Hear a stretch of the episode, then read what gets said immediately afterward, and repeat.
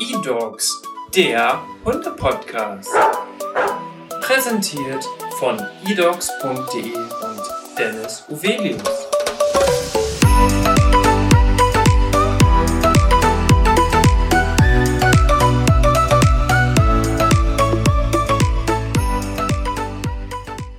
Hallo und herzlich willkommen zu einer neuen Podcast-Folge. Heute ist Verena bei mir und Verena ist von Ergodogs. Und jetzt darfst du dich einmal gerne selber vorstellen. Hi Verena. Hi, hi Dennis. Äh, schön, dass ich hier sein darf. Ähm, ja, ich bin Verena, Verena Möller. Ich äh, bin Ergotherapeutin. Ich habe eine eigene Ergotherapiepraxis im Herzen äh, von Osnabrück. Und das Besondere an unserer Ergotherapiepraxis ist es halt, dass wir ausgebildete Therapiebegleithunde einsetzen innerhalb unserer Arbeit mit dem Menschen. Das bedeutet, du hast Fellnasen als Mitarbeiter. Ja. Wie viele?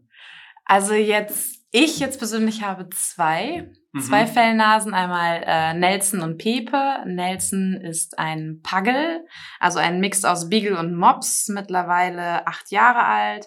Und Pepe ist ein Mops ähm, und der ist fünf Jahre alt, die beiden. Bevor wir jetzt mit den Fragen beginnen, haben wir ja unser Kennenlernspiel bei eDogs. Das darfst du natürlich auch einmal spielen und kannst dich anhand des Berufs, des Hobbys, der Leidenschaft und deiner Lebenseinstellung einmal persönlich vorstellen. Gleichzeitig wollen wir natürlich auch wissen, wie du selber deinen Charakter beschreibst. ähm ja, also Beruf, Hobby, Leidenschaft. Also für mich, ich fange mal mit der Leidenschaft, glaube ich, als allererstes an, weil die Leidenschaft äh, ist halt Hund. Also ich bin ähm, mit Hunden aufgewachsen. Meine Mutter erzählt das immer ganz gerne, von wegen erst kam der Hund und dann kamen wir Kinder. Also bei uns gab's halt immer nur Hunde. Und ähm, ja, und irgendwie hatte ich irgendwann mal mir halt die Frage gestellt, so, hm, also, ne, wie kann man jetzt äh, diese Leidenschaft Hund halt nicht nur hobbymäßig, sondern halt auch zum Beruf machen? Und von daher ist quasi wirklich meine Leidenschaft ähm, Hobby und halt Beruf geworden. Ich habe dann irgendwann halt gedacht, ja, den Hund, es gibt es ja, man kann eine Ausbildung machen, halt um den Hund, den eigenen Hund innerhalb der Therapie einzusetzen und äh, ja, habe mich da ein bisschen informiert und mich damit selbstständig gemacht. Also bedeutet quasi Leidenschaft, Hobby, Beruf ist eigentlich das Gleiche. Äh, switcht total ineinander und ähm, die Lebenseinstellung dazu, ähm, würde ich so sagen, ist, ja, der Weg ist das Ziel. Also das ist irgendwie so meins, weil ähm, ja, irgendwie der Weg mal holprig, mal äh, geradlinig, mal links, rechts, rauf, runter, aber irgendwie ist es halt das, das Ziel, ne? wo man hin arbeitet, wo man leidenschaftlich gerne hin möchte. Und da habe ich mir irgendwie gedacht, meine Lebenseinstellung ist, der Weg ist das, das Ziel. Mhm. Das ist ganz witzig. Ich habe jetzt irgendwie ein Déjà-vu, weil komischerweise immer die Leute, die dann auch was mit Tieren zu tun haben, sowohl im Pferdebereich auch als im Hundebereich, ist es ja oft so, dass die mehr oder weniger ihr Hobby, ihre Leidenschaft am Ende auch zum Beruf gemacht haben. Das ist auch sehr schlau, muss ich sagen. ja, aber ich glaube, das wünschen sich auch viele, ähm, die jetzt Hundeliebhaber sind oder Pferdeliebhaber sind, dass die sich am Ende irgendwie was mit Tieren wünschen. Also diesen Jobwunsch, den gibt's glaube ich ganz vermehrt. Ich habe dazu, ich habe eine Klientin letzte Woche noch gehabt, die ist oh, irgendwie zwischen 80 und 90 Jahre alt und die hatte original zu mir gesagt, also wenn wenn ich mir das ähm, wenn ich mir das nochmal, wenn ich das nochmal ändern könnte, dann würde ich im Nachhinein nicht irgendwo im Büro arbeiten oder sowas, sondern ich würde mir einen Job suchen in der Natur oder mit Tieren. Mhm. Das hat sie dann original zu mir gesagt. Also wenn ich etwas verändern könnte im Nachhinein, dann wäre es das. Ja, das ist natürlich einfach was ganz anderes, ja. mit Tieren zu arbeiten, als jetzt wirklich ein ganz klassischer Bürojob, ne? Ja. ja Und am Ende sollte der Job ja auch nie so sein, dass man sagt, puh, Mittagspause, ich bin froh, wenn Feierabend ist. Ja. Wenn 17 Uhr die Glocke klingelt, bin ich weg, sondern ja. es müsste ja eigentlich immer so sein, dass man sagt, oh, schon 17 Uhr, jetzt muss ich leider Feierabend machen. Ja, genau. So ja. soll es sein. Ich glaube, so ist es auch genau bei dir, ne? Ja, doch, definitiv. Also ich habe meinen Beruf gefunden. Und dazu wollen wir natürlich jetzt einmal gerne wissen, wie du noch deinen Charakter beschreibst. Ja, also ich fand es recht schwierig, irgendwie, da finde es recht schwierig, meinen Charakter in drei, ähm, ja, in so drei Begriffe quasi einzuteilen. Ich, aber ich habe es gemacht. Also ich würde sagen, das allererste ist bei mir empathisch. Oh, das war noch nie dabei. Das, das, ja, war noch nie dabei? Nee, er war noch nie dabei. Doch, also doch. Also empathisch, das ist, glaube ich, äh, das ist, glaube ich, sowieso eine der größten Voraussetzungen, die man haben muss, finde ich, in meiner Arbeit, ne? empathisch zu sein. Mhm. Ähm, dann habe ich so ein bisschen pragmatisch hinzubepackt äh, und humorvoll. Ja. Das war so gibt noch mehr, aber das sind so die drei, die mir so eingefallen sind. Empathisch, pragmatisch und humorvoll. Im Laufe des Podcasts kommen wir ja gleich auch noch auf deine Fälle und deine Patienten und so weiter zu. Und da merken wir dann auch, oder da werden wir auch merken, wie sehr dieser Charakter dann auch da gebraucht wird. Mhm. Mhm. Okay, ich habe ich hab jetzt natürlich wieder für dich Fragen vorbereitet. Mhm. Vorab habe ich dir die auch einmal zugeschickt zur kurzen Vorbereitung. Und wenn man sich jetzt gar nicht so mit diesem Thema auskennt, dann ist vielleicht auch für die Zuhörer ganz interessant, erstmal zu wissen, was ist denn überhaupt oder was bedeutet Ergotherapie? Also Ergotherapie, es gibt quasi, ich beschreibe es erstmal so, drei Rehabilitationssäulen. Es gibt einmal die Ergotherapie, die Physiotherapie und die Logopädie. Und äh, ähm, Physiotherapie ist etwas mehr geläufig, Logopädie vielleicht auch. Logopädie mhm. ist Sprech und Sprache, Physio ist alles der Bewegungsapparat, Muskeln, Gelenke, Bewegung und so weiter. Und Ergotherapie ist halt ein bisschen spezieller. Das sagt, das kennt nicht jede, jeder und das ist immer so ein Kampf, finde ich, für die Ergotherapeuten, sich da durchzusetzen, weil nach wie vor teilweise die Ärzte nicht wissen, was Ergotherapie ist. Ähm, ja, es ist halt quasi, wir machen die Feinheiten, sage ich immer so ganz gerne. Wir sind dafür zuständig, äh, komplett den Klienten in seiner ganzen Handlungsfähigkeit im Alltag zu unterstützen und zu fördern und äh, entweder das, was er ähm, kann, aktuell zu erhalten oder halt zu verbessern. Mhm. Und Handlungsfähigkeiten können sein, also kognitive, körperliche, soziale oder emotionale Fähigkeiten, die dann halt versucht wird zu, zu fördern. Ja. ja. Also da geht's halt auch um äh, Wiedererlangen oder Wiedererlernen äh, der Unabhängigkeit im Alltag. Also das, das Ziel der Klienten ist ja häufig so selbstständig oder unabhängig wie nur möglich wieder zu werden aufgrund einer Erkrankung, egal ob das jetzt, was ich weiß, was neurologisches das ist, wie Schlaganfall, Multiple Sklerose oder ALS oder äh, orthopädisch, wenn man äh, sich etwas gebrochen hat oder sowas, äh, Arthrose oder so hat oder ob das psychiatrisch ist, Depression, posttraumatische Belastungsstörung, Schizophrenie. Also mhm. ähm, ja, es gibt ja in allen möglichen Bereichen, ne, wenn ein Mensch irgendwelche Schwierigkeiten hat, irgendwelche Defizite bekommen hat aufgrund einer Erkrankung oder was ich auch nicht, Schicksalsschläge oder wie auch immer, dann sind wir halt mit dafür da, um zu gucken im Alltag, okay, äh, im Bereich der Selbstversorgung zum Beispiel waschen, anziehen, alles was im Haushalt ansteht oder ja. halt im Bereich der Freizeit, also hobbymäßig, also alles, was ihm so ausmacht und zusätzlich halt auch noch Beruf. Inwieweit können wir in den drei Hauptbereichen helfen, so selbstständig und unabhängig wie nur möglich ähm, zu werden? Mhm. Und spricht man bei der Ergotherapie dann auch von Patienten? Oder nennt ihr das anders? Ja, also ich jetzt persönlich lieber Klienten. Klienten, okay. Ja.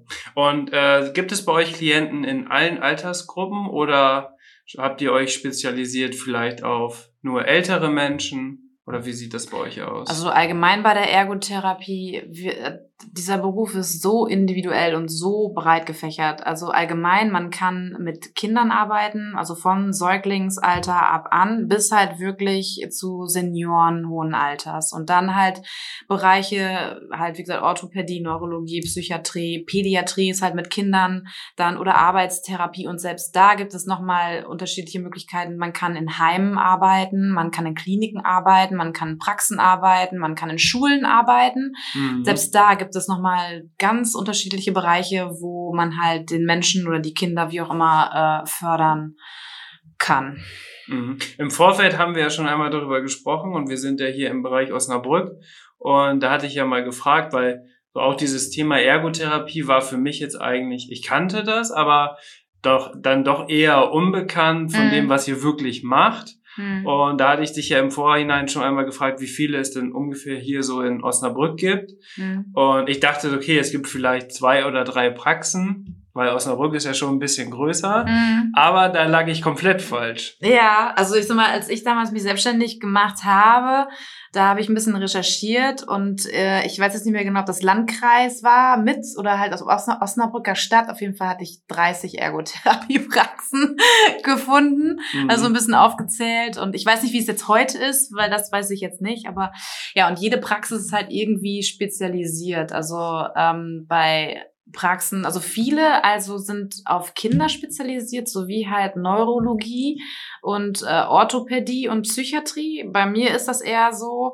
ähm, mein Schwerpunkt, also in der, in der Praxis, liegt eher so in Erwachsenenalter, beziehungsweise junge Erwachsene. Also der jüngste, den wir jetzt gerade haben, ist äh, 17. Das ist der jüngste und mhm. äh, älteste oder die älteste, die ich mal hatte, leider, war 102. 102? 102, ja. ja. Die konnte bestimmt Geschichten aus dem Leben erzählen. Ja, die konnte eine Menge, ja. Das war auch, ach, die war toll. Aber ja, und spezialisiert sind wir halt äh, eher Neurologie und Psychiatrie. Also das sind so unsere, ja, unsere Hauptbereiche. Also Neurologie, da sind wir viel äh, eher in Heime, also in sozialen Einrichtungen mhm. und betreuen da halt Klienten, die Schlaganfall haben, teilweise Wachkoma oder ähm, Multiple Sklerose. Demenz, das sind so die Bereiche eigentlich, die wir da abdecken größtenteils. Und dann psychiatrisch, das sind mehr Klienten, die ähm, in die Praxis kommen. Depressionen haben wir da viel, posttraumatische Belastungsstörungen also das sind so eher die Hauptbereiche, die wir, die wir haben. Ja. Und du hast gesagt, du hast dich vor acht Jahren selbstständig gemacht. Mhm. Wie groß ist dein Team, was jetzt so dahinter steckt, damit man das einmal so ein bisschen einordnen kann? Jetzt aktuell äh, sind wir insgesamt zu dritt, also eine kleine Praxis. Ich habe äh, zwei Angestellte noch, aber die haben aktuell keinen Hund aufgrund der Corona-Situation. Die sind auch noch recht neu dazugekommen. Und äh, die eine Angestellte Isabel, die macht jetzt nächstes Jahr die Ausbildung dazu. Und wir warten eigentlich nur noch auf den Startschuss, weil Corona-bedingt ist es jetzt gerade so aus ja, Sicherheitsgründen bei mir, dass wir die Hunde halt nicht mitnehmen auf Hausbesuche. Ja. Äh, weil man nicht genau weiß, wohin das jetzt alle gerade geht. Die Hunde bei mir sind jetzt damit in der Praxis mit dabei.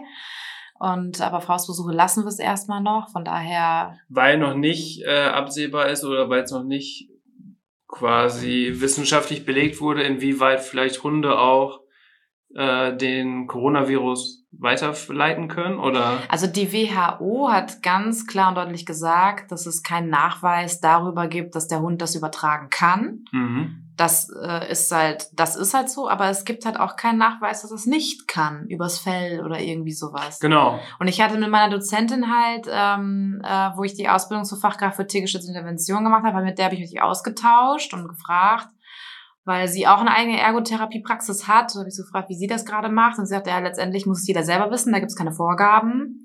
Äh, aber ja, ne, also handel nach deinem Ermessen was du meinst. Und ich habe gesagt, ja, ich, ich warte das den Winter noch ab und gucke, äh, wie das verläuft, aber gehe einfach auf Nummer sicher, weil ich nicht dafür verantwortlich sein möchte, dass nachher irgendwie meine Hunde dafür verantwortlich sind, dass irgendwas passiert ist. Ja, also habe ich dann gesagt, nee, dann äh, safe erstmal. Und gerade ist es ja auch ganz gut, weil die anderen beiden quasi noch in den Startlöchern stehen. Und dann abwarten. und jetzt hast du gerade schon das Thema angesprochen, Hunde. Denn deswegen bist du natürlich auch heute hier im Hunde-Podcast. Denn du hast ja nicht nur menschliche Mitarbeiter, sondern auch Hunde als Mitarbeiter. Und das ist natürlich was echt Besonderes, vor allem in der heutigen Zeit. Man hört immer wieder, dass auch viele Tiere eingesetzt werden in solchen Bereichen. Mhm. Nur für uns ist das natürlich jetzt mega spannend. Ähm, und deswegen kommen wir auch gleich zur nächsten Frage. Wie können Hunde als Therapiebegleithunde in der Ergotherapie eingesetzt werden? Mhm.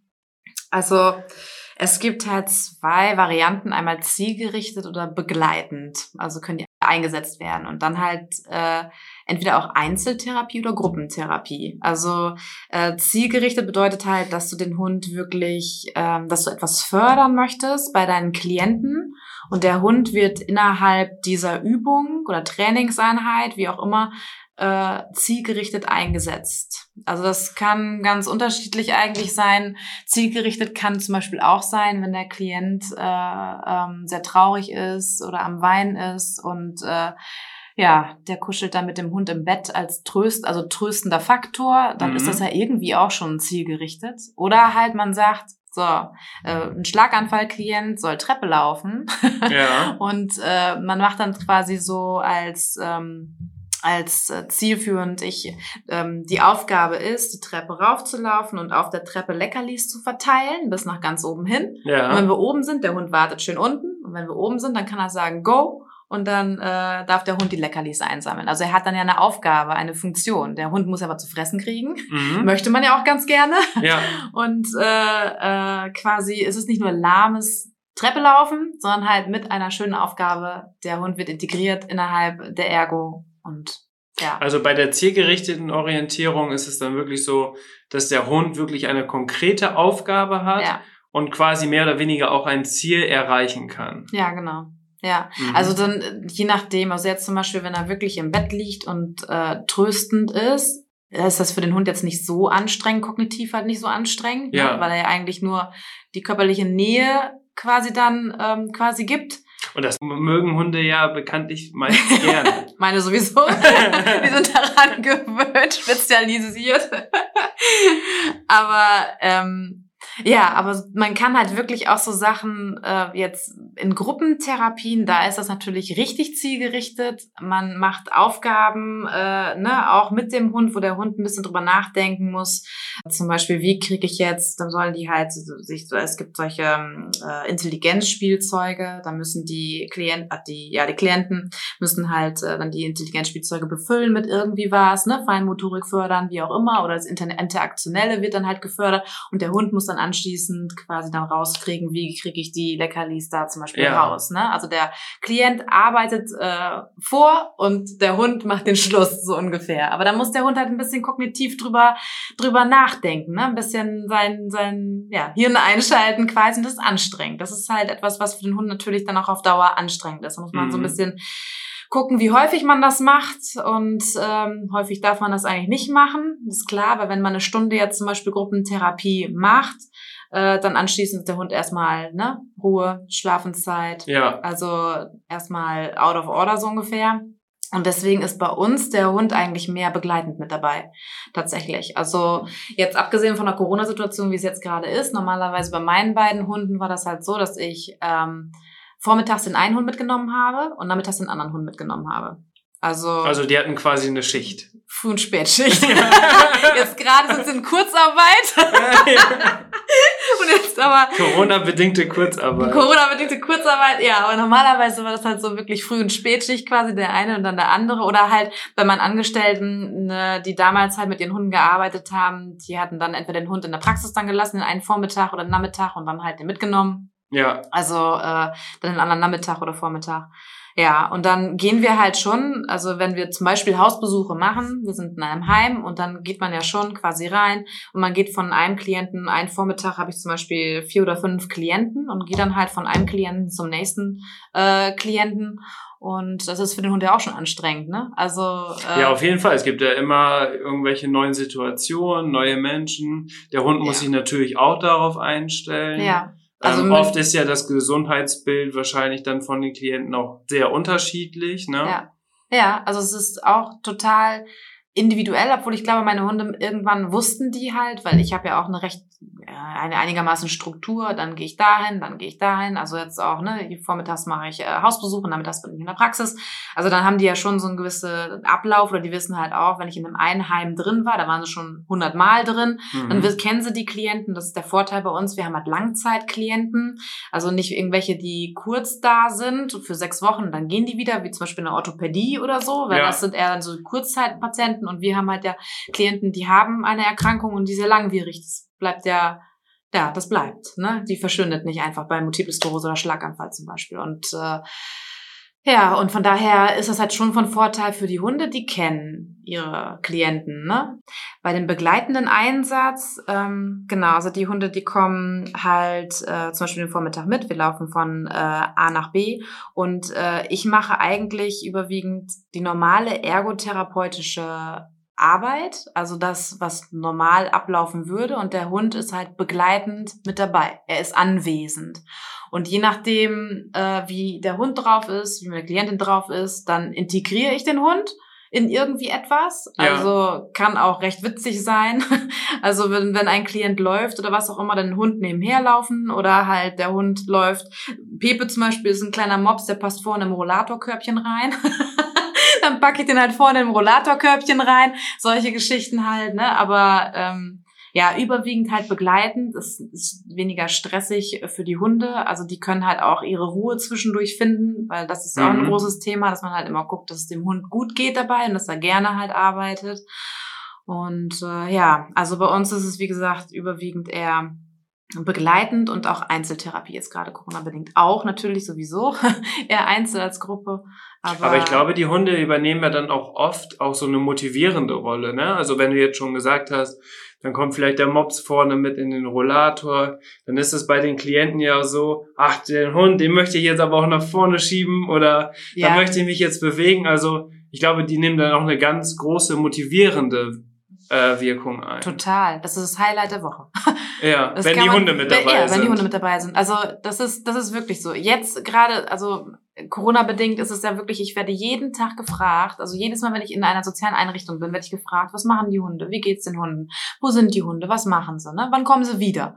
Ja, es macht die Menschen echt traurig. Ja, oder? ja, das ist gerade eine Scheißsituation, kann ich nicht anders sagen. Aber ähm, äh, wenn der Hund halt wirklich mit dabei ist, äh, absolute Motivation. Ne? Also es werden keine Therapien großartig abgebrochen oder sowas. Vorher war das dann irgendwie, dass die verkürzt worden sind oder irgendwie, aber das ist äh, ne, aufgrund von, was ich was, ja, die Laune halt, ne, dass sie gut zufrieden waren oder sowas, ist der Hund dann mit dabei, dann freuen die sich auf etwas. Ach, der Hund ist mit, ist, er, mhm. ist er da? Man sagt ja auch so, dass der Hund einfach eine Brücke, ne, eine Funktion, einfach eine, man hat ja sofort ein Gesprächsthema, sofort, also wenn man auch jemand Neues Genau, bekommt, das Eis ist gebrochen. Das Eis ist absolut sofort gebrochen, weil man kommt rein, also wenn wir Neuaufnahmen zum Beispiel haben, man kommt rein, der Hund ist da, ach, wer ist das denn? Und schon geht's, geht's halt los und man ist sofort positiv besetzt als Therapeut, ja, ne? Das kennt man ja auch, wenn man eigener Hundebesitzer ist und man geht spazieren und die verschiedene oder fremde Hunde treffen aufeinander. Ja. Dann kommt man mit dem Hundebesitzer gegenüber auch direkt ins Gespräch. Ja. Wenn man so aneinander vorbeigelaufen wäre, würde man ja niemals miteinander sprechen. Nee. Man würde vielleicht nochmal Hallo sagen ja. oder grüßen, vor allem auf dem Land, aber ansonsten würde man das ja nicht machen. Nee, es ist sowieso erstaunlich, also wozu die Hunde so fähig sind, wenn man mit denen unterwegs ist, auch als wenn ich in eine soziale Einrichtung reingehe ich krieg das ja noch nicht mal mehr hin, sofort zum Klienten zu gehen. dann kommt die Reinigungskraft, dann kommt die Pflegekraft oder ja. irgendein anderer Mitarbeiter aus dem Haus und begrüßt uns erstmal. Da werde ich nicht begrüßt, da werden die Hunde begrüßt. Daran muss man sich auch. Ich weiß noch, eine Angestellte, die hatte mal zu mir gesagt, das war sogar Linda, glaube ich, gewesen mit dem Nero. Äh, die hatte dann irgendwann ganz am Anfang zu mir gesagt, äh, äh, von wegen, also ernsthaft, ich werde nicht begrüßt. Glaubst du das? Daran muss ich mich erstmal gewöhnen, weil erst kommt der Hund dran und dann äh, halt äh, man selbst. Ja, da ist man selbst nicht mehr im Fokus. Nee, ist man, also, also für mich ist das jetzt schon normal, das ist vollkommen, ich ja. freue mich ja auch. Ich freue mich da, wenn, wenn äh, die Reinigungskräfte halt sagen, es ist für die ja auch so, ach mal eine schöne Ablenkung, ne? So eben zur, zur normalen Arbeit und die Pflegekräfte kommen rein und der Hund sitzt mit im Bett oder sowas. Ne? Das ist ja einfach, ja, ist halt auch mal schön, ne? Einmal ein bisschen mhm. streicheln, ein bisschen kuscheln, ein bisschen Schnack, Schnack über, über alles Mögliche und dann ja, geht's ja, weiter. Ja, man weiß ja auch, dass es vor allem auch auch in Pflegeeinrichtungen und so weiter, das ist ja ein unglaublich stressiger Job und da ist ja auch wirklich viel los, richtig emotional und so. Und ich glaube einfach durch so einen Hund, alleine die Anwesenheit reicht schon, wo einfach so diese gesamte Stimmung vielleicht auch dann in der gesamten Praxis einfach einmal so aufgelockert wird. Ja. Man mal wieder durchatmen kann und dann auch einfach gestärkt wieder losgeht. Also ich stelle mir jetzt so vor, dass diese motivierende Wirkung auch einfach riesig ist. Ne? Ja. Also ich glaube, man profitiert, profitiert grundsätzlich von einem Hund. Ne? Also es ist ja, da gibt's ja nichts Negatives dran zu sagen. Man profitiert einfach Ja, wo wir halt auch schon bei der nächsten Frage wären, was für Wirkungsweisen ne, ein Hund äh, überhaupt hat. Also das ist äh, also für einen selbst, wenn man einen Hund anschafft, äh, ne, es hat nur positive Wirkung zu heißen. Es ist ja schon allein schon studientechnisch nachgewiesen, dass wenn man einen Hund besitzt, sowieso schon positiv, sympathisch besetzt wird, automatisch. Also, ne, weshalb das für mich natürlich auch bei der Erstaufnahme sowieso total einfach ist, ne. Ja, also das, was ja sowieso ähm, äh, studientechnisch, dass der Oberpunkt schlechthin Blutdruck ne, wird gesenkt. Das ist ja das, was nach, nachgewiesen wurde, dass halt der, der, der Hund alleine schon beim Streicheln oder beim Anblick den Blutdruck nachweislich senkt. Mhm. Jetzt ist natürlich die Frage, auch was viele Zuhörer bestimmt interessiert, sind denn alle Hunderassen dafür geeignet, wirklich jetzt in der Ergotherapie zu arbeiten? Oder gibt es bestimmte Rassen oder bestimmte Hundemerkmale, die es geben muss, damit ein Hund mehr oder weniger perfekt dafür geeignet ist? Also welche ja. Erfahrungen hast du? Weil du hast ja schon gesagt, du hast jetzt zwei ziemlich ähnliche Hunde von der Rasse her. Mhm. Liegt das daran, dass es genau diese Rasse ist, die es vielleicht gut macht? Oder gibt es da eher, können da wirklich alle Hunde quasi mit in Einsatz kommen? Mhm, also Therapie-Begleithunde, also ja, das ist immer eine sehr, sehr gute Frage und die wird mir auch häufig gestellt. Ich würde jetzt grundsätzlich sagen, dass äh, es keine Rasse gibt, die nicht dafür geeignet wäre. Allerdings ähm, ist natürlich die Grundvoraussetzung, also man muss ein bisschen differenzieren, das ist ein Therapiebegleithund und kein äh, Assistenzhund, also kein Blindenführhund, kein Diabetiker-Warnhund oder irgendwie was. Mhm. Das ist eine Stufe nochmal deutlich höher von der Ausbildung, vom Ausbildungsgrad her. Therapiebegleithunde, da würde ich halt einfach sagen, das ist, weil das wirklich ein, ein Mix ist aus Privathund und halt, er wird innerhalb der Arbeit integriert. Ähm, also wenn man wirklich diese Arbeit machen möchte, dann sollte man, glaube ich, erstmal sich selber fragen, welcher Hund passt zu mir persönlich. Ja. Ne? Also ähm, bin ich eher der sportliche Typ, bin ich eher der ruhige Typ, äh, ne? Also brauche ich einen aktiveren oder einen passiveren Hund. Also so welcher Hund passt charakterlich halt wirklich zu mir privat. Und dann würde ich, glaube ich, auch ähm, noch überlegen, wo arbeite ich, also wo, was ist mein Berufsfeld, ne? Also weil, wie gesagt, Ergotherapie, ich kann jetzt nur von Ergotherapie sprechen, also wenn, da sind ja die unterschiedlichen Bereiche, ob du in der Klinik arbeitest oder halt in der Praxis, Heime oder wie auch immer. Aber dann, glaube ich, gucken, wo arbeite ich, ne? Was ist mal, worauf habe ich mich jetzt, worauf spezialisiere ich, ich mich und dann, wo passt da der Hund dann auch rein? Ne? Ja. Also jetzt zum Beispiel, wenn ich mit Jugendlichen arbeite, ne, ähm, ja, könnte zum Beispiel auch, jetzt weiß ich was, ein äh, Australian Shepherd vielleicht gut passen. Ein bisschen, ne? Äh, bisschen Aktiver. mehr Energie, ja, mhm. genau. Mhm. Aktiver, ein bisschen mehr Energie. Also mit dem kann man mehr machen vielleicht. Ne? Ja. Jugendliche sind dann ja wahrscheinlich auch ein bisschen aktiver. Ja. Äh, bei der Demenz sind dann eher so die ruhigeren Typen, ne? Wahrscheinlich. Ähm, ja, aber letztendlich, ich würde nicht sagen, dass irgendeine Rasse nicht dafür geeignet ist. Es ist wirklich das, was sein muss, ist die beste Sozialisierung bei einem Hund. Das ist richtig, also es ist wichtig. Der Hund muss von Anfang an, also von grundsätzlich finde ich, wenn man sich einen Hund anschafft, ja. finde ich, sollte man eigentlich darauf achten, auf den Züchter und halt auch, dass der halt gut sozialisiert wurde in den ersten acht, neun, zehn Wochen. Und dann halt danach geht die Sozialisierung ja halt dann weiter. Und äh, das würde ich sagen, ist das Allerwichtigste. Ja, also so ein guter Mix aus privat, beruflich, es muss irgendwie passen zusammen und dann halt zusehen, dass der Hund gut sozialisiert wird. Also, ja, ja das ist Das darf kein ungezogener Hund sein. Nee. Das bedeutet natürlich auch, dass ähm, derjenige, der tiergestützt arbeiten sollte, das habe ich, das sage ich auch immer ganz häufig, seht zu, dass ihr erstmal also die Ergotherapie-Ausbildung macht, dass ihr die Berufserfahrung in der Ergotherapie habt, ne? dass ihr euch sicher seid, dass ihr wisst, in welchem Bereich ihr arbeiten möchtet, mhm. was so, ne, die einen sagen lieber mit Kindern oder wie auch immer. Und bei mir war es halt, ich möchte Psycho Neuro machen und ja. lieber ähm, Erwachsenen, jungen Erwachsenenalter, Erwachsenenalter. Und äh, ähm, wenn ihr das dann halt habt und wisst, in welchem Bereich, hm, dann halt gucken im Bereich Hundepsychologie, dass man sich fortbildet im Bereich alles, was Hund betrifft. Also ich habe eine Menge Fortbildung und Weiterbildung und sowas alle gemacht. Und dann habe ich die Fachkraft für tiergestützte Intervention Ausbildung gemacht nach ESA-Art, das ist der Europäische Verband der tiergestützten Therapie. Ja. Und äh, anschließend erst danach, dann ging das auch beruflich mit mir, war das vereinbar, dann habe ich Nelson mir angeschafft.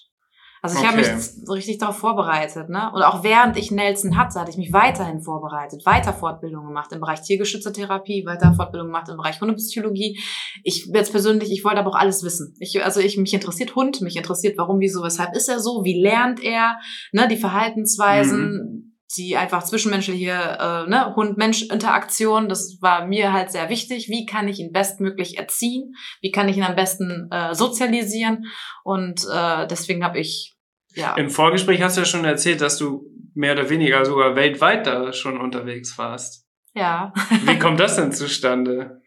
ja also ähm, ja also ich habe äh, war unter anderem bei Caesar Milan gewesen in Los Angeles. Also das war ich hatte den hier in Deutschland gesehen. Das war seine erste Tour gewesen und äh, ich war da mit meinem Bruder, das weiß ich noch, und ich habe zu meinem Bruder gesagt, weil da war ich schon selbstständig und ich habe dann gesagt, okay, weil es ist ja so, wenn man mit dem Hund arbeitet, dann kann man auch alles, was man an Fortbildungen, Ausbildungen, wie auch immer macht, kann man absetzen auch, ne? Mhm. Weil der Hund ist ein Arbeitstier dann in dem Moment und du kannst alles steuerlich sowieso absetzen. Okay. Und dann habe ich dann irgendwie noch gesagt, okay, das wäre natürlich echt super, ähm, ne, dass ich mich da noch weiter fortbilde, ausbilde. Und dann habe ich die, die ihn halt bei der Tour gesehen und fand das toll. Also Was macht er jetzt? Also vielleicht haben einige Zuhörer kennen so. vielleicht nicht Cesar Milan. das ist ein Hundetrainer, also einer ein, ein sehr bekannter äh, Hundetrainer, der auch schon mehrere Folgen auch bei was bei Vox?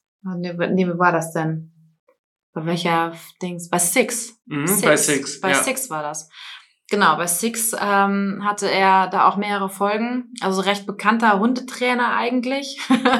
und äh, ich habe, er hatte halt eine Tour, eine Deutschland-Tour oder beziehungsweise Europatour sogar gemacht und ähm, Also auch international, international unterwegs. unterwegs, genau. Äh, war auch schon in Asien gewesen. Also er ist, glaube ich, schon recht gut rumgekommen. Und ähm, ja, die Show habe ich mir angeguckt mit meinem Bruder und fand ihn toll. Und dann habe ich gesagt, ist okay, wenn ich den echt toll finde, dann bin ich nächstes Jahr äh, bei ihm in Los Angeles und mache eine Fortbildung. Dann habe ich mich informiert, wie man das machen kann und bin hingeflogen und war dann eine Woche dann da mit äh, ganz, ganz vielen Teilnehmern aus aller Welt. Mhm. Und äh, das war halt echt super. Also die kamen ja überall her und auch Deutsche. Da habe ich ein paar Deutsche auch kennengelernt, die dort dann äh, auch mit waren. Und ja, lernt man halt wahnsinnig viel. Also Theorie sowie Praxis. Wir hatten Hunde an der Hand und selbst auch Hunde, die andere, entweder Menschen oder andere Tiere gebissen haben, teilweise tot gebissen haben und er die halt resozialisiert hat. Ja. Und äh, ja, es war sehr interessant. Und dann war ich halt auch nochmal bei ähm, Günter Bloch. Da hatte ich Fortbildung auch hier in Deutschland gemacht bei dem. Der hatte, das war, war damals auch total interessant. Da war ich, glaube ich, auf zwei Fortbildungen gewesen. Und der hatte dann irgendwann, er ging halt, wann war wieder 2016, glaube ich, ging er in Rente. Und dann gab es halt die Möglichkeit, äh, bei ähm, einer Messe, wo ich war, ähm, quasi mit ihm in Kanada äh, auf quasi Wolfshybriden Forschung oder halt Beobachtungen zu gehen. Und dann Okay. äh, derjenige, der als erstes sich meldet, der hat dann die Möglichkeit und habe ich sofort eine E-Mail geschrieben und dann ja ging's los ab nach Kanada, Nova Scotia und dann war ich eine Woche bei ihm zu Hause und äh, wir haben uns ja also mit einem bekannten Hundetrainer von mir auch noch, der war auch noch mit dabei, also Mhm. zu zweit waren wir dann da und äh, ja das war toll, Kanada toll. Und alles all sein Wissen irgendwie aufgesaugt, was er über ne all die Jahre, weil er ist ja auch bekannter Hundetrainer und ja. Dozent, ne, äh, also ähm, hat mehrere Bücher geschrieben. Und äh, ja, das war natürlich echt äh, alles aufgesaugt, was irgendwie ging. Und dann ja bei Dorot und Feddersen Pedersen war ich war ich auch, das ist auch eine bekannte. Ja, ich habe schon so ein paar es interessiert mich und ich wollte so viel wie möglich wissen und bestmöglich meine Hunde auf die Arbeit vorbereiten und ja, das habe ich dann darüber gemacht. Wahnsinn.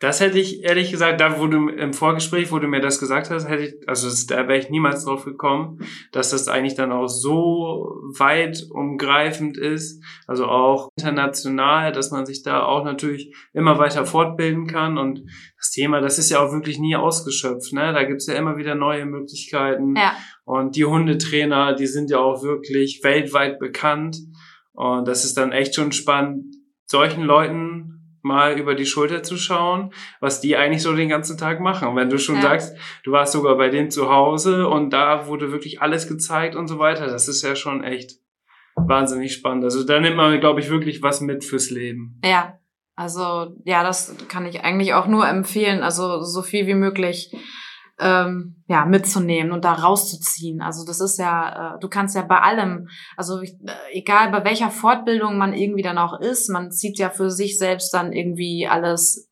raus, ne? Also das Beste, was irgendwie ja, was einem für ein für mein, für mich und meine Arbeit halt äh, gut war. Ja, ja, das war echt klasse. Und deine Mitarbeiter mit Fell, sage ich jetzt mal, mhm. die bringen ja auch bestimmte Vorteile mit, vielleicht auch sogar gegenüber Menschen. Kannst du so beschreiben, so vielleicht drei Vorteile, die wirklich Hunde gegenüber Menschen haben, wo auch Menschen einfach gar nicht rankommen? authentisch. also ich glaube, das ist, äh, glaube ich, das Nicht, dass deine Kolleginnen jetzt äh, sauer sind, wenn du das hier im Podcast sagst. nee, aber das, das ist einfach so. Ich habe heute noch eine Klientin, eine Psychklientin gehabt und die äh, Depressionen hat und äh, Pepe war eingekuschelt bei ihr auf dem Schoß und sie hat halt so ein bisschen Nähe-Distanz-Probleme. Und äh, dann habe ich äh, sie halt gefragt, was, was, weil sie Probleme hatte, auch ein Pepe einzuordnen, ne? Gefällt es ihm, gefällt es ihm nicht. Und dann habe ich zu ihr gesagt, ist ja, was, was zeigt er dir denn jetzt gerade? Weil der war, ich habe ich hab so ein, so ein, so ein Pepe ist klein, ich habe so einen Beutel quasi, da kann er dann so, so ein, also wie so ein, so ein Stoffbeutel quasi, den können sie sich umlegen und dann ist er auf dem Schoß und dann kuschelt er sich ein. ja, Und er lag da total gechillt und easy und sie, ah, ich weiß nicht, ob er das jetzt mag oder ob er das nicht mag. Und ich so, was zeigt er dir denn? Also rein körpersprachemäßig, was zeigt er dir? Ja, dass er sich wohlfühlt. ja, genau. Und dann habe ich halt gesagt, ey, der Hund ist sowas von authentisch. Das kriegen Menschen nicht gebacken. Ja, es ist einfach so. Also da weiß man genau, was man vor sich hat. Der Hund ist einfach der manipuliert nicht. Nein, der manipuliert, er lügt nicht, er betrügt nicht, er hintergeht nicht oder irgendwie was und er zeigt ganz klar, ne, ähm, was er mag und was er nicht mag. Oder beziehungsweise selbst wenn er, ich hatte einen Klienten, auch Psychklienten, auch Depressionen. Ich fand das so herrlich, als der bei mir saß, ähm, da kam, er kam gerade rein und äh, meine Hunde begrüßten ihn, ja, und er so, oh, und Nelson halt Krauli, Krauli, und dann äh, irgendwann dann halt äh, ging Nelson halt weg, wupp, ab in sein, in sein Nest, setzte sich hin und das war's. Und sagte zu mir, ist ja erstaunlich. Ich so, was? Er so, also Nelson, der kam ja gerade zu mir hin und kraulen, kraulen und so, und dann geht er einfach weg und ich mache mir keine Gedanken darüber. Ich sowieso. Ja, aber normalerweise, wenn ich, wenn ich halt weggehe in Diskotheken oder so, weil er ist halt ein sehr unsicherer Mensch, ne? Er hinterfragt halt, was sein Gegenüber gerade zeigt, denkt oder wie auch immer. Ja, Und dann sagt er so, wenn ich jetzt irgendwo bin, in einer Kneipe oder unterhalte mich irgendwo mit irgendjemandem Fremdes, den ich nicht so gut kenne, äh, und der würde dann einfach so weggehen, wie Nelson das gerade gemacht hat, würde ich sofort hinterfragen, was habe ich falsch gemacht? Was habe ich gemacht? Was habe ich falsch gemacht? Was denkt der jetzt? Ja. Und bei Nelson mache ich es nicht. Weil man halt aber auch einfach weiß, der Nelson denkt sich nichts dabei. Da braucht man nichts persönlich nehmen. Ne? Ja. Also wenn der Hund halt Der ist nicht Einfach- nachtragend. Nein, der ist nicht nachtragend. Er zeigt einfach so, oh, Dankeschön, vielen Dank, wupp, und geht weg und das war's, ne? Also es ist so, ähm, ja, einfach, ich glaube, das ist halt auch dieses Balsam für die Seele, weil die einfach genau wissen, woran sie sind beim Hund. Genau. Mhm. Das ist, glaube ich, äh, ja, es gibt eine wahnsinnige Sicherheit, glaube ich, auch den Klienten. Es ist eine, ja, etwas sehr Zuverlässiges, ohne irgendwelche Bedingungen geknüpft Mhm. und einfach treu und ja, also äh, das ist schwer, glaube ich, dass das ein Mensch hinbekommt, muss ich sagen. das Weil er- glaube ich. Das ist halt, der Hund, der kriegt das, der kriegt das, das ist einfach echt, ne? Wir haben jetzt von eDogs, haben wir, da bist du bestimmt nicht ganz mit einverstanden, eine Mitarbeiterin von dir abgeworben. Die ist jetzt wieder bei uns im Haus, im Büro, nämlich die Lotta. Lotta ist die Hündin von Lena, unsere Chefin von eHorses und eDogs. Ja. Und sie war auch bei dir eine ganze Zeit lang im Einsatz. Also nicht Lena, sondern ihre Hündin Lotta, die Ja. tatsächlich auch auf dem Titelbild vom Podcast ist. ja. Und ähm, kannst du mal zum Beispiel ein Beispiel sagen, mh, wie Lotta bei euch im Einsatz war? Also Was hast du mit ihr so erlebt? Vielleicht mal ein so ein Fallbeispiel. Ja, also ich muss, glaube ich, erzählen, warum Lotta bei uns irgendwie im Einsatz überhaupt war. Ne? Ja. Also ähm, Lena und ich, wir haben uns, das ist halt auch das, ne? Lena und ich haben uns über unsere Hunde kennengelernt. Nelson war Welpe. Ach was. und Lena wohnte bei mir gegenüber. Okay. Und äh, wir hatten uns immer irgendwie zwischendurch mit unseren Hunden getroffen und ja, Lotta und Nelson verstanden sich eigentlich sofort. Uh, und ähm, dann war das halt so, dass äh, ich halt in meinen Anfangsstadien von meiner Selbstständigkeit quasi war. Ich hatte noch keine Praxis gehabt, sondern habe freiberuflich gearbeitet erst. Und äh, ich brauchte auf jeden Fall irgendwann einen zweiten Hund, weil das Pensum, was Nelson machen sollte, schaffte er einfach nicht. Das war einfach zu viel. Ne? Mhm. Und äh, Lena hatte das dann gerade so, dass ähm, äh, Lotta quasi Zeit hatte und hatte mich dann halt gefragt, weil Lotta toll, die ist vom, vom, vom, ich, sie ist so eine, so eine kleine äh, Alpha-Hündin, also richtig schön, die weiß ganz genau, was links und rechts ist und die ist, hat so ein schönes Gemüt und so äh, oh, herzlich, dass ich dann gesagt ich so, die passt, also die, die wird das richtig gut rocken mit mir, ne? Ja. Und dann habe ich, äh, haben wir so ein bisschen drüber geredet und sie hat ja, perfekt, mach, ne? Also kannst du gerne gerne einsetzen, jetzt für, für einen gewissen Zeitraum. Ich habe dann äh, Lotta halt dann ausgebildet, also äh, getestet und hat dann den Test auch alles bestanden und äh, dann, ja, habe ich sie eingesetzt und äh, ja, Hat einen Mega-Job gemacht. ja, also so eine, die wird jetzt auch noch vermisst. Also da werde ich zwischendurch auch mal, ich habe jetzt auch gesagt letztens zu meinen Klienten, weil ich habe ja echt Klienten, die behandle ich ja schon seit über zehn Jahren. Die kennen Nelson seit äh, zehn Wochen, seitdem er zehn Wochen alt ist, Lotta von Anfang an, bis Mhm. halt ne, sie nicht mehr eingesetzt wurde und äh, Pepe und äh, die fragen halt immer noch, wie geht's Lotta und was macht sie denn? Ich so, oh Gott, die wird bald 14 Jahre alt und äh, die hat jetzt einen anderen Job bei E-Dogs. unterm Büro, unterm Bürotisch liegen. Ja, genau. Ja, also äh, ja, irgendwann war das ja dann so, dass ich meinen zweiten eigenen Hund halt mir auch leisten konnte und dann war Lotta, glaube ich, für zwei Jahre, anderthalb, zwei Jahre war die dann bei uns und dann ist die halt zurück zum Frauchen und äh, Bürohund geworden und äh, ja, und genießt jetzt ihr Rentendasein. Also sie hat ja auch ein gewisses Alter gehabt. Ich glaube, als ich mit ihr dann halt die Ausbildung gemacht habe, da war sie, glaube ich, auch schon sieben Jahre alt Mhm. meine ich. Und äh, ja, und dann ist das wirklich schon das, das Grenzalter überhaupt, ne, die Ausbildung mit dem Hund dann wieder äh, Ja. zu machen. Und dann war es halt klar, dass sie nur für irgendwie ein, zwei Jahre eingesetzt wird, solange bis ich meinen zweiten eigenen Hund dann noch bekomme. Und aber das war toll. Also, Und was man ja sagen muss, Lotta ist jetzt kein kleiner Hund, Nee. sondern ein großer Hund. Ich weiß gar nicht, weißt du genau, welche Rasse Lotta ist? Äh, Collie-Mix auf jeden Fall. Collie, Hoverwart und Appenzeller, soweit ich Mhm. weiß. Und die wird jetzt tatsächlich demnächst 14 Jahre alt. Mhm. Und das ist ja für so einen großen Hund auch schon ein stolzes Alter, wobei man sagen muss, du hast sie jetzt gerade noch getroffen. Ja. Ihr habt euch ganz äh, herzlich umarmt Ja. und sie ist topfit. Ja, also echt erstaunlich für 14 Jahre. Ich finde das so toll. Ich hoffe, das ist, äh, ja, geht noch ganz, ganz lange so. Und vielleicht kommt sie ja nochmal wieder, wieder einmal für einen Praktikumstag. für einen kleinen Einsatz wieder Ja. zurück. ja. Undercover-Boss. Ander Ich würde Sie schaut mal, was los ist in der Praxis, Das ob sich die Hunde alle benehmen. Ja, das war so Standard bei Lotta jetzt. Sie ist äh, reingekommen und sobald dann ein Klient oder so kam, oh Lotta, und sofort knallt die sich auf den Boden, nach hinten mit dem Rücken und erstmal Bäuchlein streicheln. Da ja. hatte ich, hatte ich dann halt Klienten mit, äh, die im Rollstuhl halt saßen und dann kam, wollten sie nicht ständig bücken, weil sie halt ne, auf dem Rücken unten auf dem Boden lag, wollten sie nicht ständig bücken und haben sie irgendwann die Schuhe ausgezogen und mit den, mit den Füßen halt ihren Bauch gestreichelt. Ne? Und Lotta saß auch sogar selber schon mal im Rollstuhl. Ja, die hat, ja, die passt ja leider nicht im Rollstuhlkörbchen, also im Rollatorkörbchen vorne rein. Deswegen habe ich sie tatsächlich, äh, wenn ich Klienten hatte, die zum Laufen bewegt werden sollten, und dann habe ich, äh, äh, habe ich sie quasi, sobald die gelaufen sind, habe ich dann Lotta auf äh, den Rollstuhl hinsetzen lassen und dann saß sie im Rollstuhl, ich habe den Rollstuhl hinterher gelenkt oder geschoben und der Klient ist vorne weggelaufen und dann gesagt, so, jetzt kannst du nicht mehr hinsetzen, der Hund sitzt auf dem Rollstuhl. Ja, das war immer süß. Da habe ich auch ganz viele Fotos von gemacht. Das war immer sehr niedlich.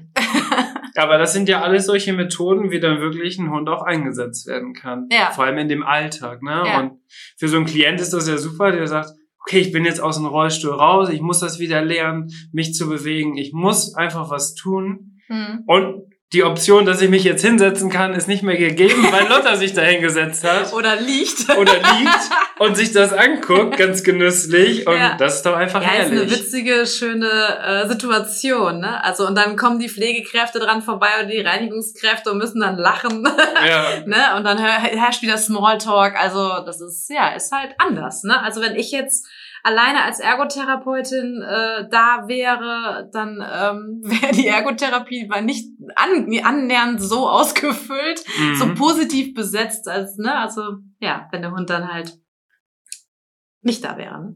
Richtig cool. Ja. Richtig cool. Und ich sehe jetzt gerade, hier liegen zwei Bücher auf dem Tisch. Auf dem einen Buch ist Lotta sogar abgebildet Mm. mit vier anderen Hunden. Zwei davon sind mit Sicherheit deine Hunde. Ja, genau. Und du bist nämlich auch Buchautorin. ja, genau. Also du bringst ja alles mit. Du warst schon international unterwegs, du kennst die Hundetrainer weltweit und jetzt hast du auch noch zwei Bücher geschrieben Ja. und die darfst du jetzt einmal vorstellen, weil das finde ich richtig spannend. Ja, genau. Das erste Buch ist halt Ergotherapie mit Hunden. Mein Weg von der Ergotherapeutin zur eigenen tiergestützten Ergotherapiepraxis. Das Buch habe ich auch zusammen äh, mit ähm, Linda, hatte damals mitgeholfen in dem Buch. Der, das ist ähm, der schwarze Labrador Nero. Und die arbeitet aktuell nicht mehr bei uns in der Praxis leider. Liebe Grüße an dieser Stelle.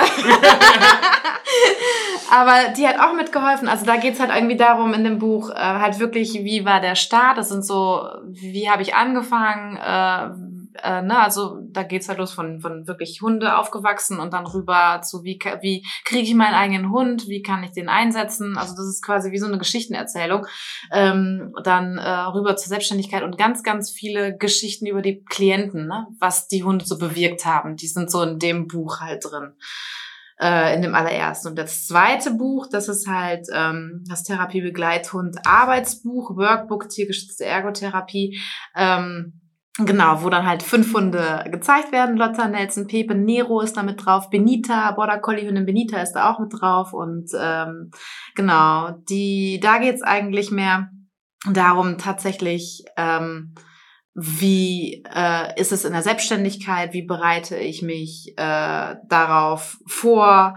Ähm, ich hatte die Sonja Grüter mit ins Boot geholt, ist auch eine Dozentin, Hundetrainerin, Kynologin, Tierheilpraktikerin, also ähm, auch eine, wo ich früher Fortbildung halt gemacht hatte und die ich ganz, ganz toll finde, auch in ihrer Arbeit und ähm, ja. Eine Hundeexpertin. Eine, auch eine kleine Hundeexpertin.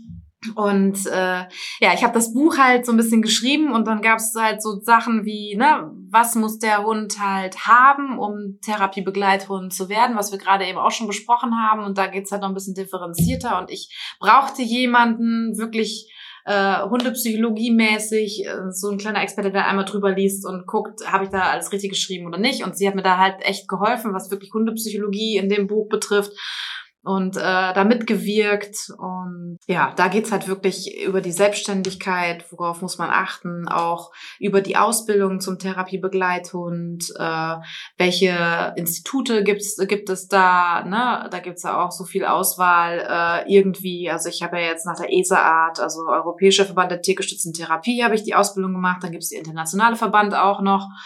Äh, und dann welche Institute es deutschlandweit halt gibt, wo Mhm. man, die habe ich auch alle aufgelistet in dem Buch, wo man sich dann ganz gut orientieren kann. Ja.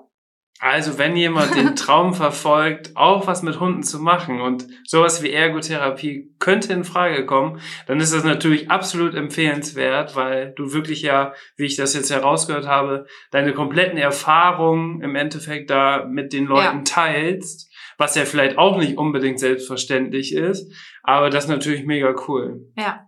Also ich muss da auf jeden Fall auch einmal reinlesen. Und ähm, Lotta hat es natürlich ganz clever angestellt, war eineinhalb Jahre eben bei dir im Einsatz und ist jetzt auf dem Buchcover. also die hat sich nochmal für die Ewigkeit verewigt. Ja. Ganz clever gemacht. Ja, hast du gut gemacht. Ja. Ja, aber das ist ja richtig spannend. Und wie lange braucht man für so ein Buch, das zu schreiben? Also wenn man sich vielleicht mal überlegt, mal ein eigenes Buch zu schreiben. Du hast jetzt ja schon die Erfahrung gesammelt. Ähm, vielleicht hat jemand ja auch eine spannende Geschichte zu erzählen oder es hört jemand zu, der vielleicht auch mit einem Hund zusammenarbeitet. Hm, wer weiß in welchen Bereichen. Ähm, also ich wie habe lange ich, dauert das? äh, Ich frage für einen Freund. Ähm, ja, also wie lange braucht man um, äh, jetzt muss ich gerade überlegen, bei dem ersten Buch, also ich habe mir da auch ähm, Hilfe geholt, also eine Lektorin hat mir da auch geholfen, weil ich jetzt selber mit dem Schreiben nicht ganz so drauf habe. Ich bin eher diejenige, die erzählt. ja. Also hat mir echt tatsächlich eine Lektorin bei beiden Büchern geholfen. Richtig toll. Und äh, erste Buch hat boah, bestimmt ein halbes Jahr. Das zweite Buch auf jeden Fall auch ein halbes Jahr, würde ich jetzt mal so sagen, gedauert. Das war, ja, das war. Ja. und das erste Buch, das hat auch 170 Seiten. Also es ist nicht jetzt ein ganz kleines Taschenbuch, sondern da ist auch schon ordentlich Inhalt drin, ne? Ja, doch, also da, also das erste Buch würde ich auch wirklich sagen, das ist äh, für jedermann. Also das ist echt ähm, so ähm, quasi geschichtenmäßig erzählen und wirklich welche Erfahrungen ich mit Klienten gemacht habe, mit den äh, Hunden, welche Wirkungsweisen und so weiter die haben. Bei dem zweiten Buch geht es dann wirklich ins Eingemachte, ergotherapeutisch, Workbook-mäßig, tiergestützt, ähm, ne, von wirklich Ausbildung über zu äh, Einsatz der Hunde. Ähm, ja, also das ist dann schon wirklich ein bisschen spe- spezieller. Bei dem zweiten Buch würde ich auch sagen, ein halbes Jahr habe ich da ungefähr ähm, für gebraucht. Und der Verlag äh, hatte mich dann gefragt, ob ich nicht ein zweites Buch schreiben könnte. Ja. Dogs and Jobs heißt der Verlag, also der passt natürlich Ja, auch das genau. passt natürlich super. Ja, und äh, ja, von daher, ähm, ja, hatte ich das erste Buch hatte ich schon geschrieben und habe den Verlag dann gefunden und die waren sofort begeistert und haben das dann auch sofort gedruckt. Ich hatte Glück, ich hatte einfach nur echt Glück gehabt. Und dann haben sie mich gefragt, ob ich noch ein zweites Buch schreiben könnte. Und äh, ja, dann habe ich das auch noch gemacht und Sonja dann mit ins Boot geholt. Und da bist du stolz drauf. ja, doch. doch. Also ich glaube, wenn man ein eigenes Buch hat und das liegt das erste Mal vor einem fertig gedruckt, ja, das ist, glaube ich, ein ganz Crazy. besonderer. Und dein Name steht als Ja. Autorin darunter. ja, und man findet mich bei Amazon und ich weiß nicht was. Also schon, ja, ist schon krass. Mega cool. Ja. Ja, echt schön. Verena, vielen Dank, dass du heute hier warst, Dankeschön. dass du uns Einblicke gewährt hast, wie du die Hunde einsetzt in deinem Job, weil das ist ja wirklich was ganz Besonderes. Hunde im Job oder Hunde im Einsatz, wie wir es gerade schon beschrieben haben. Ja, Ähm, ich bedanke mich auch recht herzlich für die Einladung. ich habe gehört, du willst demnächst auch einen eigenen Podcast starten. ja, Da bin ich auch mal ganz gespannt. ja. Ja, ab äh, November starte ich zusammen mit Sonja Grüter, die halt mit mir das zweite Buch geschrieben hat. Mit ihr zusammen starten wir auch einen eigenen Podcast. Ähm, der wird dann heißen Mensch, Hund, Visite. Mhm. Ja, dann nehmen wir genauer, genau, unsere, also mein Beruf wirklich ergotherapeutisch tiergestützt und sie halt als Hundetrainerin, Tierheilpraktikerin, sämtliche Erfahrungen im Alltag mit äh, unserer Arbeit äh, nehmen wir dann einmal komplett, drehen wir einmal komplett auf den Kopf Ja. und teilen unsere Erfahrungen, so ein bisschen Situationen, die passiert sind, äh, positiv sowie auch negativ und äh, ja, das wird auf jeden Fall sehr spannend. Wir haben eine Menge zu berichten, das wissen wir schon. Da bin ich gespannt. Ja, das startet ab November. Genau. Da freue ich mich drauf. Ja. Das Ich werde auch. ich direkt, äh, da werde ich direkt einmal reinhören. Ich wünsche dir jetzt ein schönes Wochenende. Dankeschön. Ich hoffe, wir sehen uns bald wieder. Ja, gerne. Ich kann dich euch gerne in der Praxis besuchen. Ja. Vielleicht auch, wenn diese Corona-Situation endlich mal sich irgendwie ein bisschen beruhigt Ja. hat. Äh, aktuell ist es ja eher so, dass es vielleicht wieder schlimmer wird, ja. was natürlich echt blöd ist. Und dass natürlich deine Hunde auch schnell wieder im Außeneinsatz sind. Ja. Das wünsche ich dir natürlich auch, weil ich glaube, denen fehlt das auch. Ja, das merkt man. Den fehlt das. Morgens wollen sie ganz gerne dann mal mit, wenn ich in Genau. soziale Einrichtungen gehe. Ja. ja. Und ich werde einmal deine Bücher, werde ich auch in den Shownotes verlinken. Da könnt ihr euch dann auch nochmal genau informieren, wie die Bücher heißen, wo ihr die findet und so weiter. Und bewertet gerne den Podcast, abonniert ihn natürlich. Und jetzt würde ich sagen, hören wir uns nächste Woche. Verena, wir sehen uns. Ciao. Ich danke. Tschüss.